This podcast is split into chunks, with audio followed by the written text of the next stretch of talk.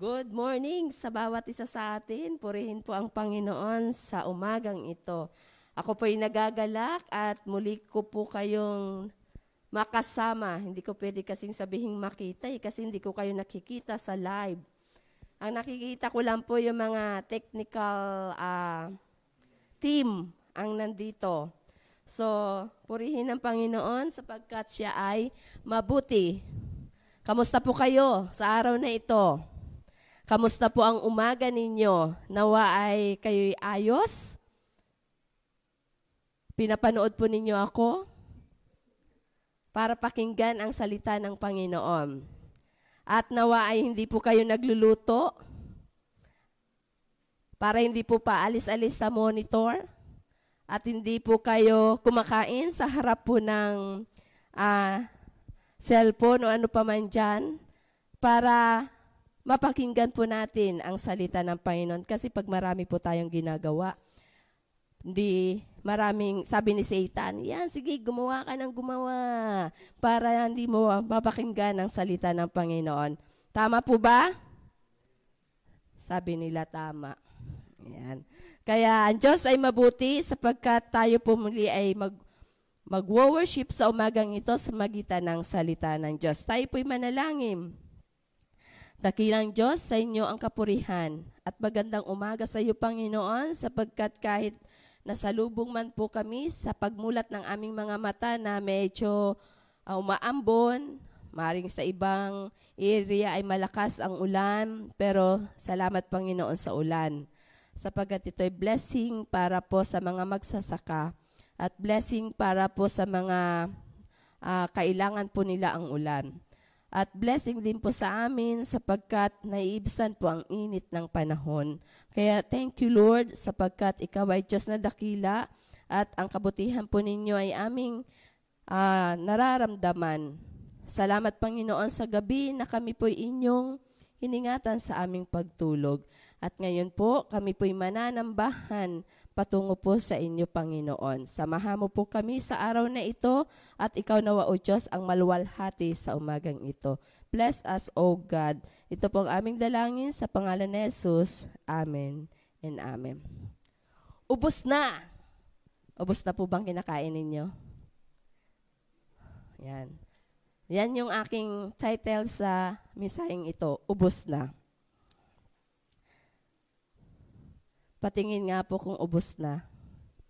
Yan. Maraming mga bagay o pagkain o ano paman ang nauubos. Maaring sa inumin ninyo ngayong umaga, ano man yung inyong iniinom, ay ubos na. Kasi alam po ninyo, para hindi po ito maging dahilan na hindi po natin mapakinggan ang salita ng Panginoon. Ang talatang ating nabasa ay ang unang himala na ginawa ng ating Panginoong Heso Kristo sa bayan ng Galilee. May kasalan doon, kaya sabi niya, kasalan sa Kana. Nasa custom po nila o tradisyon na ang mga Hudyo na kapag may handaan ay mayroong mga alak na inihanda.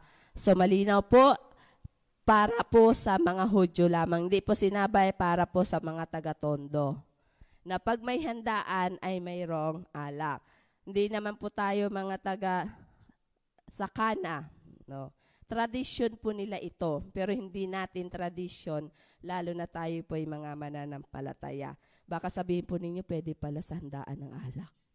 Kasi mininsahe ni Major Jeanette, wala po akong sinabi na ihanda ninyo ang tubig na ang tubig ay alak. Tradition po ito ng mga Hudyo dahil may kasalan sa uh, Kana. Hindi naman po tayo taga Kana at hindi naman po tayo taga ta, hindi naman po tayo mga Hudyo. Tayo ay mga taga Tondo. at tayo ay mga Pilipino. Ewan ko sa kanila. Mayroong mga alak na inihanda. Kumbaga, isang kahihiyan sa host or sa mga naghahanda ang maubusan ng alak sa gitna ng kasiyahan o handaan. May isang babae ang lumapit kay Jesus at iyon ay ang kanyang ina na si Maria. Si Maria isang kahangahangang babae ng dahil sa kanyang willingness na magdala ng tao para kay Jesus, pinulfill niya ang propesya na ipanganak si Jesus sa isang birhen. Nakita natin ang na siya na isang huwarang ina. Sa ating teksto o ating nabasa sa araw na ito, ngayon tingnan natin kung ano-ano ang ginawa ni Maria at mga katulong ng nawalan ng alak. Alimbawa sa atin sa panahong ito, pag nawalan ng tubig, natataranta tayo. Parang kahapon lamang, mayroong isang uh, grandmaster na naghanap ng inumin. Sabi niya, Major, wala na po tayong tubig. Kala niya wala na talagang tubig. Yung pala hindi lang nabuhat yung galon ng tubig. Yun, minsan nag, nag-aalala tayo. Ganun ang nangyari. Kaya tingnan natin, ano ba ang nangyari kay Maria at sa mga katulong ng nawalan ng alak? Kasi nasa handaan po sila. Sinasabing mabilis ang buhay natin ngayon. Tama? Ang bilis kayo ng buhay natin ngayon. Ang bilis ng oras at mabilis ang lahat mayroon na tayong mga modern, modernong teknolohiya na kung saan tulad ng computer, cellphone, internet, at kung ano-ano pa. At halos lahat ng ating ginagawa ay mayroon ng instant. Kanina ang pagkain po namin ay instant. Pakuluan lang, okay na. Kung gusto mong makakain ng agad, agad, may instant food. Kung gusto mong gumanda, may instant din.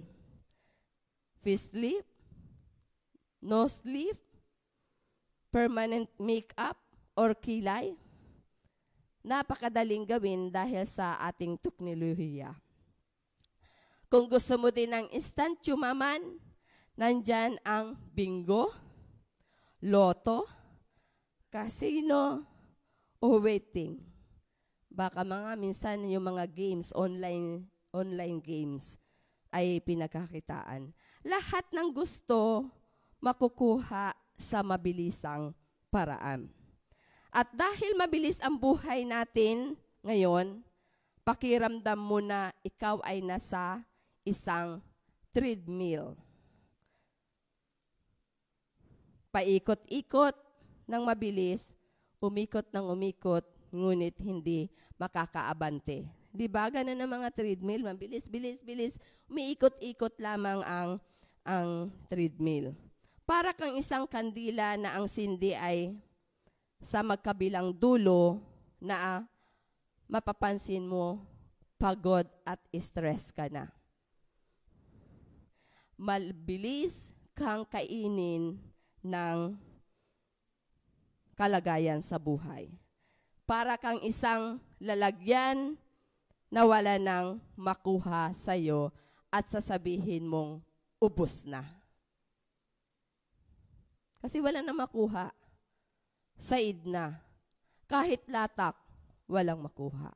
So ano bang mga sisidlan natin na masasabing ubos na? Kalugin nga po ninyo yung mga lalagyan niyo ng bigas. May laman pa ba yan? ng inyong mga alkansya, may laman pa ba yan? Uh, ng inyong pinaglalagyan ng kape, ng asukal, uh, cream, may laman pa ba yan? Di ba? Pag ang isang lalagyan at wala kang makitang laman, sabihin mo, ubos na. Pag inutusan ka, na kunin mo nga yung asukal, ubos na nga eh. Yan. Mga ganun na pwede nating maririnig. Kaya, ubos na. Ano ang gagawin natin pag naubos, katulad ng nangyari sa isang kasalan, naubos ang wine? Di naman pwedeng isyaron kuneta ito. Di ba? Pero ang, ang tao ay para-paraan. Minsan ay bibit, magbibit-bit ng pwedeng masyaron kuneta. Una, ready na po ba kayo? Tatlong puntos ito. Pero hindi to mauubos. First, find the source. Find the source. Hanapin mo yung pinagkukunan. Alam ni Maria kung saan siya pupunta. Alam din ni Maria kung ano ang gagawin niya. Kasi nung napansin na ubos na yung, yung inumin sa tapayan, jars. Sa panahon na iyon, hindi siya nag-aksaya ng oras no gumawa ng paraan. Alam ni Maria kung paano hanapin ang source o pinagkukunan pag naubos ang wine. Kailangan nating malaman kung paano lumapit sa ating Panginoon, Panginoon Diyos, sa mga oras na yon ng pangailangan. Kaya church, mga mananampalataya ng Panginoon, saan po tayo kukuha o ah, pupunta pag naubos na ang ating pangailangan. Psalm 46.1, awit. Buksan po ninyo ang inyong mga Bible na nasa inyong aparador. Kasama po ba ninyo ang Bible dyan? Baka tatayo pa lang po kayo at kunin ninyo sa aparador o sa ilalim ng lamisita. Yan. Lamisita po ba tawag doon? Awit. Meron kaya pa, meron pa kaya akong makakasama sa online? Nandiyan po ba kayo? Yan, siguro nga may sumasagot. Awit 46, 1. Psalms 46, 1. Ano po ang sabi?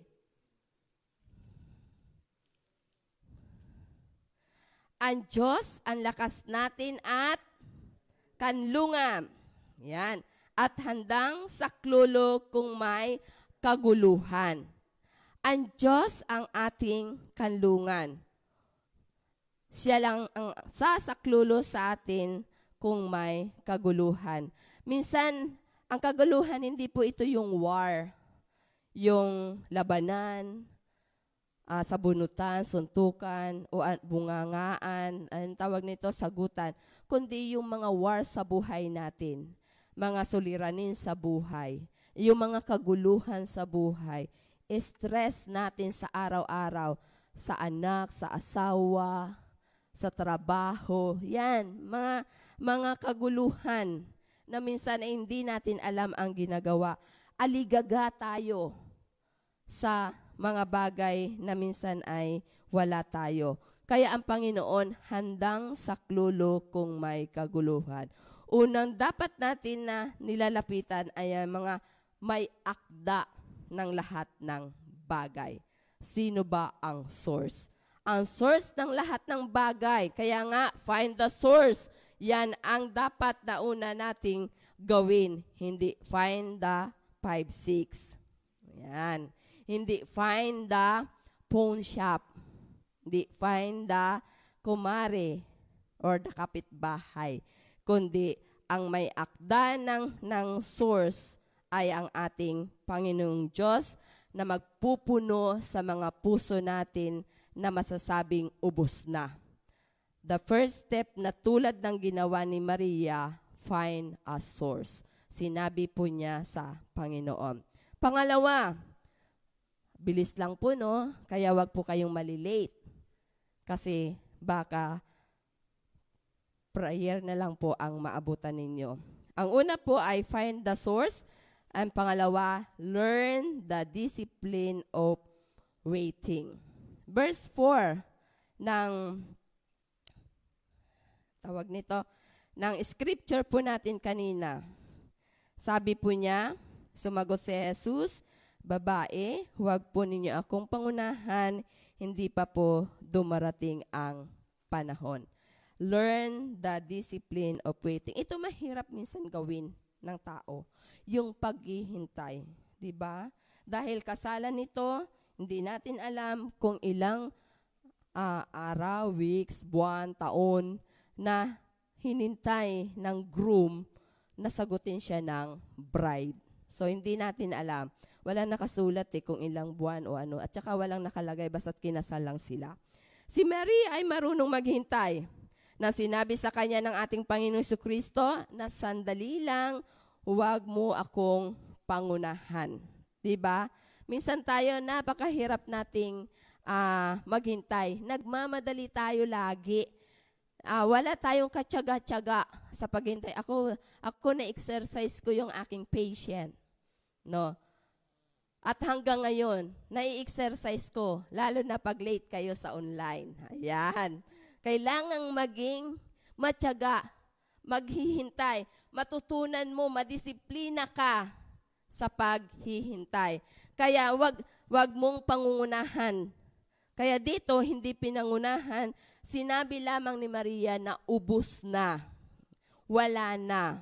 Siguro nung mapapansin niya na kunting-kunti na sinabi niya na kaagad na na na boss or amo, Lord, ubus na. Hindi niya sinabing konti na lang. Tayo kasi kahit mayroon pang konti, sasabihin nating ubus na.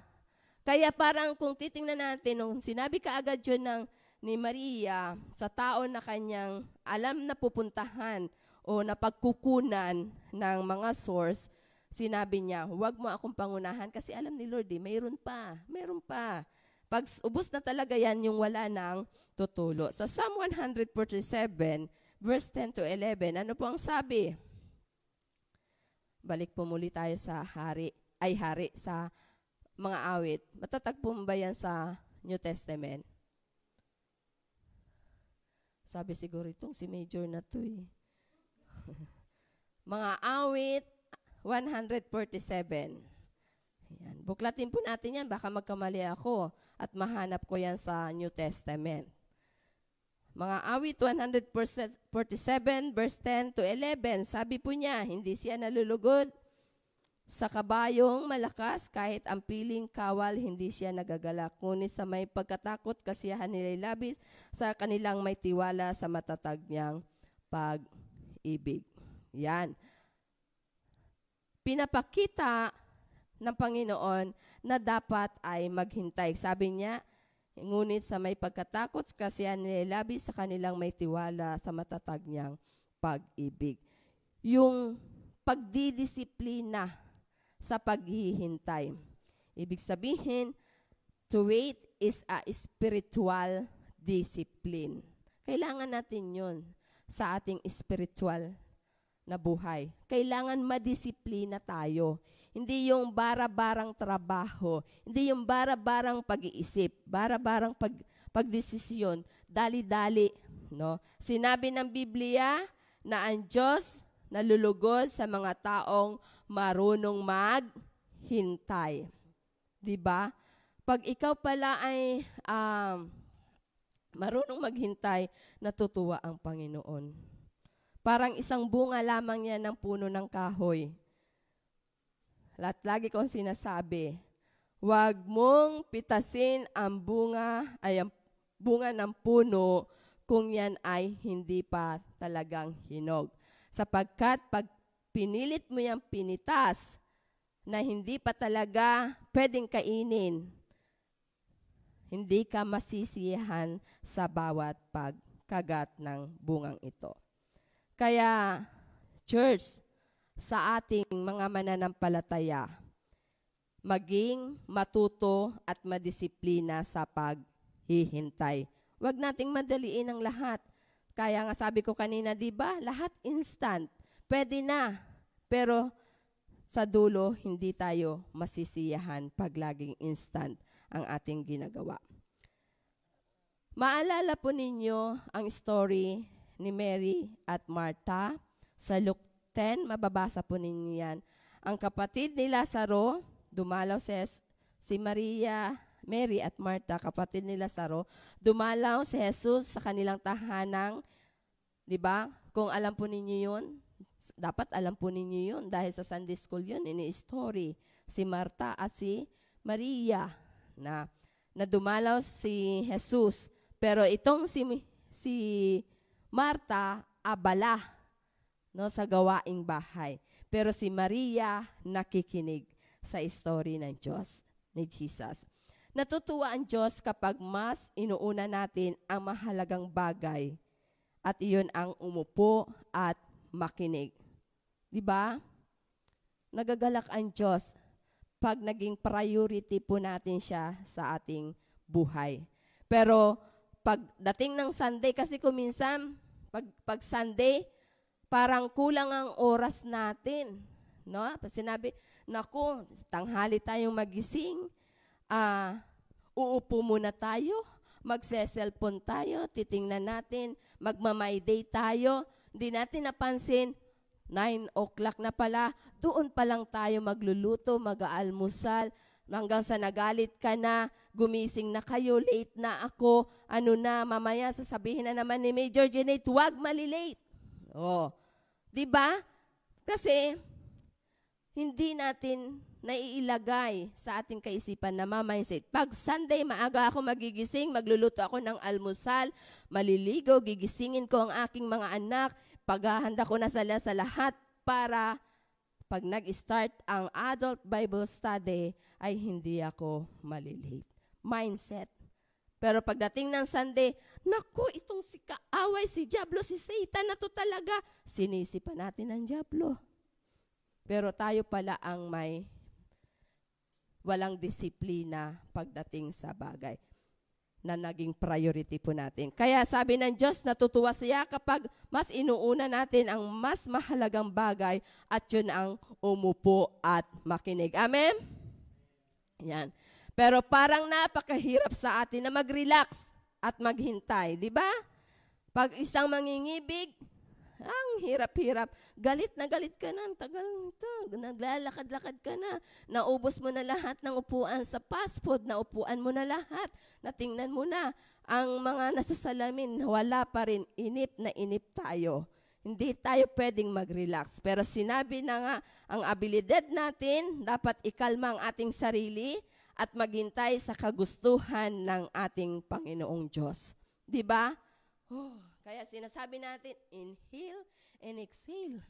One, two, three. Magbibilang ka para pag dumating ang tao at sino mang hinihintay natin, hindi tayo magagalit. Dahil na disiplina po natin ang ating sarili sa paghihintay. Pero worry pa din tayo sa bukas na darating. Maraming sinasabi, wala tayong pagkain bukas. Darating si Judith yan. 15 na, 22 na, nandyan na si Judith. Yan. Alam po ninyo si Judith, hindi imbes na due date ay naging Judith. Yan. Nandyan na yung mga bills natin, mga babayarin, inaalala ang lahat. Pinoproblema ang lahat. Kung tayo daw po ay reckless sa ating mga decision making, puron daw po tayo sa maraming maling magagawa. Di ba? Puron tayo sa mali nating nagagawa pag tayo ay reckless sa ating decision making. Bakit? Pinapangunahan natin ang plano at kagustuhan ng ating Panginoong Diyos. Dahil lang sa kagustuhan mo na iyong sariling planong masunod. Huwag natin madaliin ang lahat. Huwag nating pangunahan ang plano ng Panginoon at desisyon ng Panginoon. May isang tao na sabi niya, bago hindi na daw siya abutan ng, ng New Year, ng Pasko. Kalain mo yan? Sabi ko sa kanya, huwag mong pangunahan ng Diyos dahil siya lang nakakaalam ng iyong buhay. Sabi niya, totoo ang sinasabi ko. Sabi niya, talagang kinukumbins niya ako. Pero hindi, hindi naman talaga siya nakaabot ng Pasko at New Year. Kasi sabi niya, hindi na ako aabot sa 2020. Ganun siya. Dahil alam niya yung kanyang yung nararamdaman. Pero hindi pa rin natin maisip yung ganun. Kaya la, ang, ang dapat nating matutunan at madisiplina ay uwag nating pangunahan ang plano ng Panginoon. So kung nararamdaman mong mauubusan ka na, maghintay sa Diyos at magtiwala sa Kanya discipline yourself. Learn to discipline para po matuto po tayo. Then last, sabi niya, ang una ay find the source. Ang pangalawa ay learn the discipline of waiting.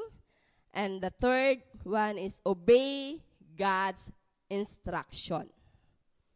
Yan.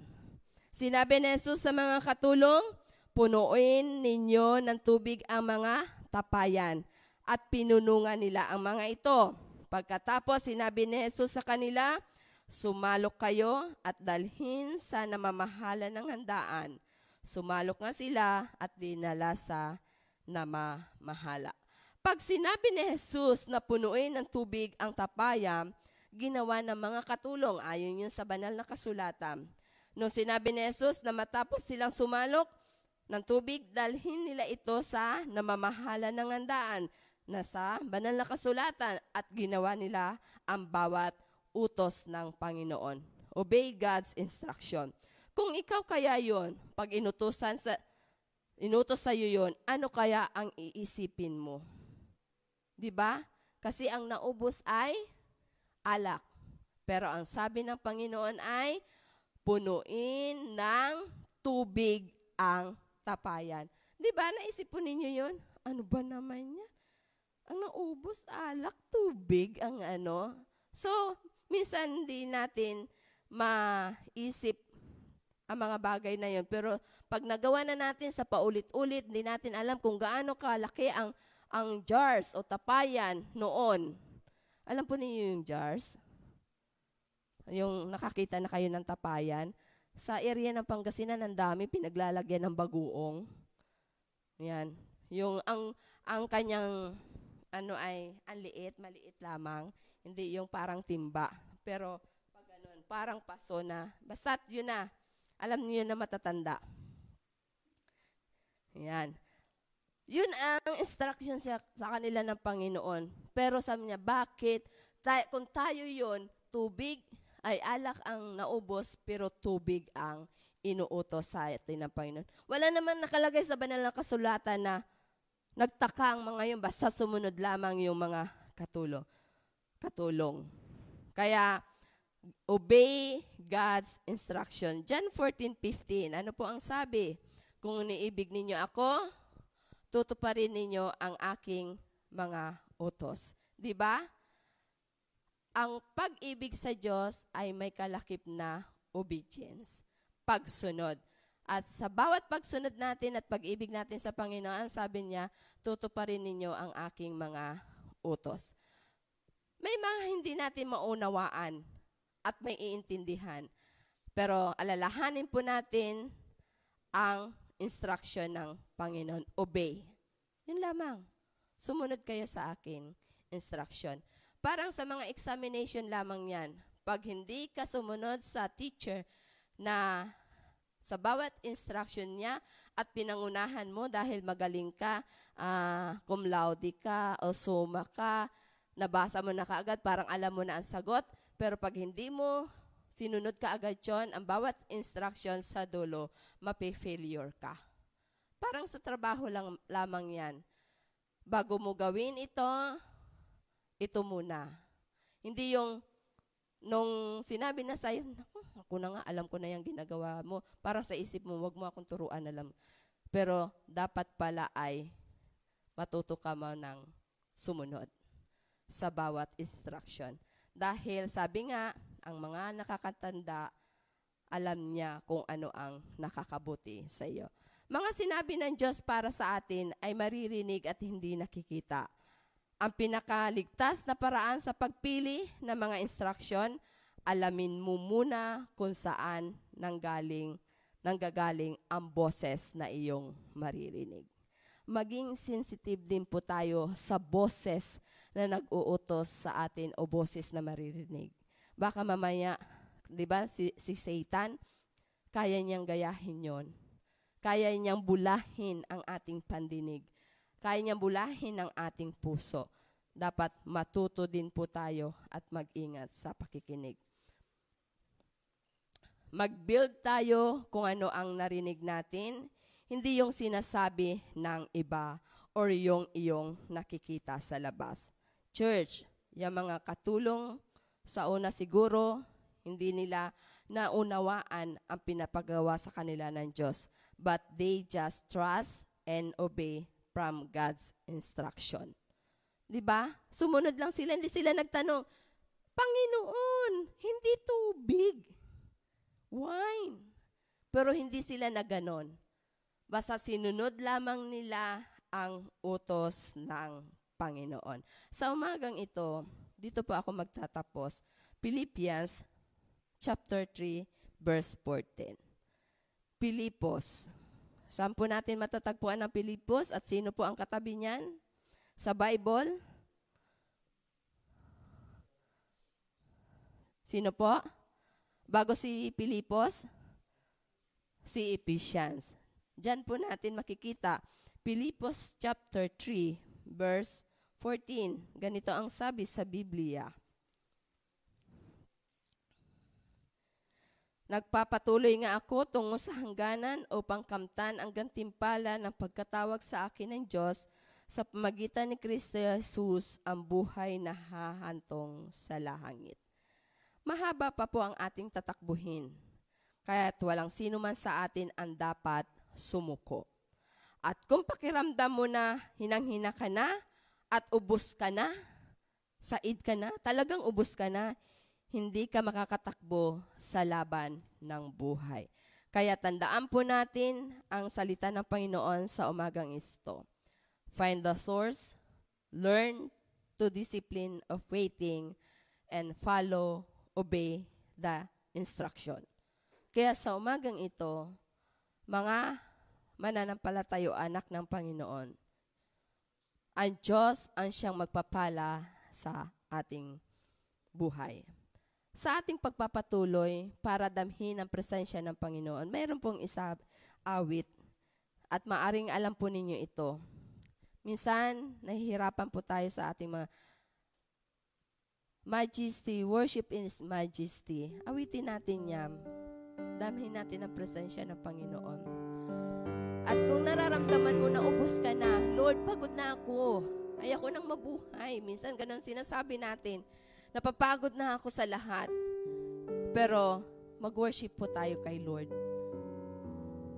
Alalahanin natin ang mga pinagpaguran natin, yung mga taong nagsisikap para abutin ka, mga tao na kahit hindi ka man mapuntahan o matapik sa iyong balikat, pero may nagpipray.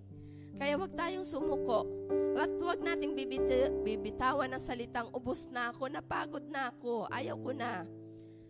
Ito ngayon ang panahon na dapat kang mag-worship kay Lord at sabihin mo, punuin mo muli ako, Panginoon, para sa hamon ng buhay, kailanman hindi ako mauubusan. Majesty, yes Lord,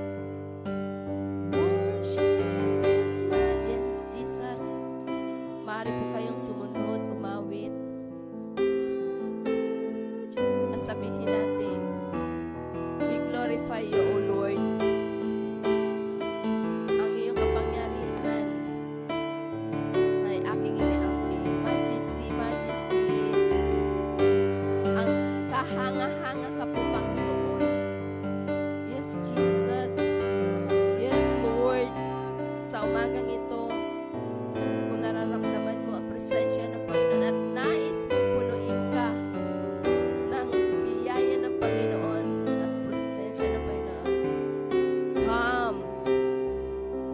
Lumapit ka, then pray,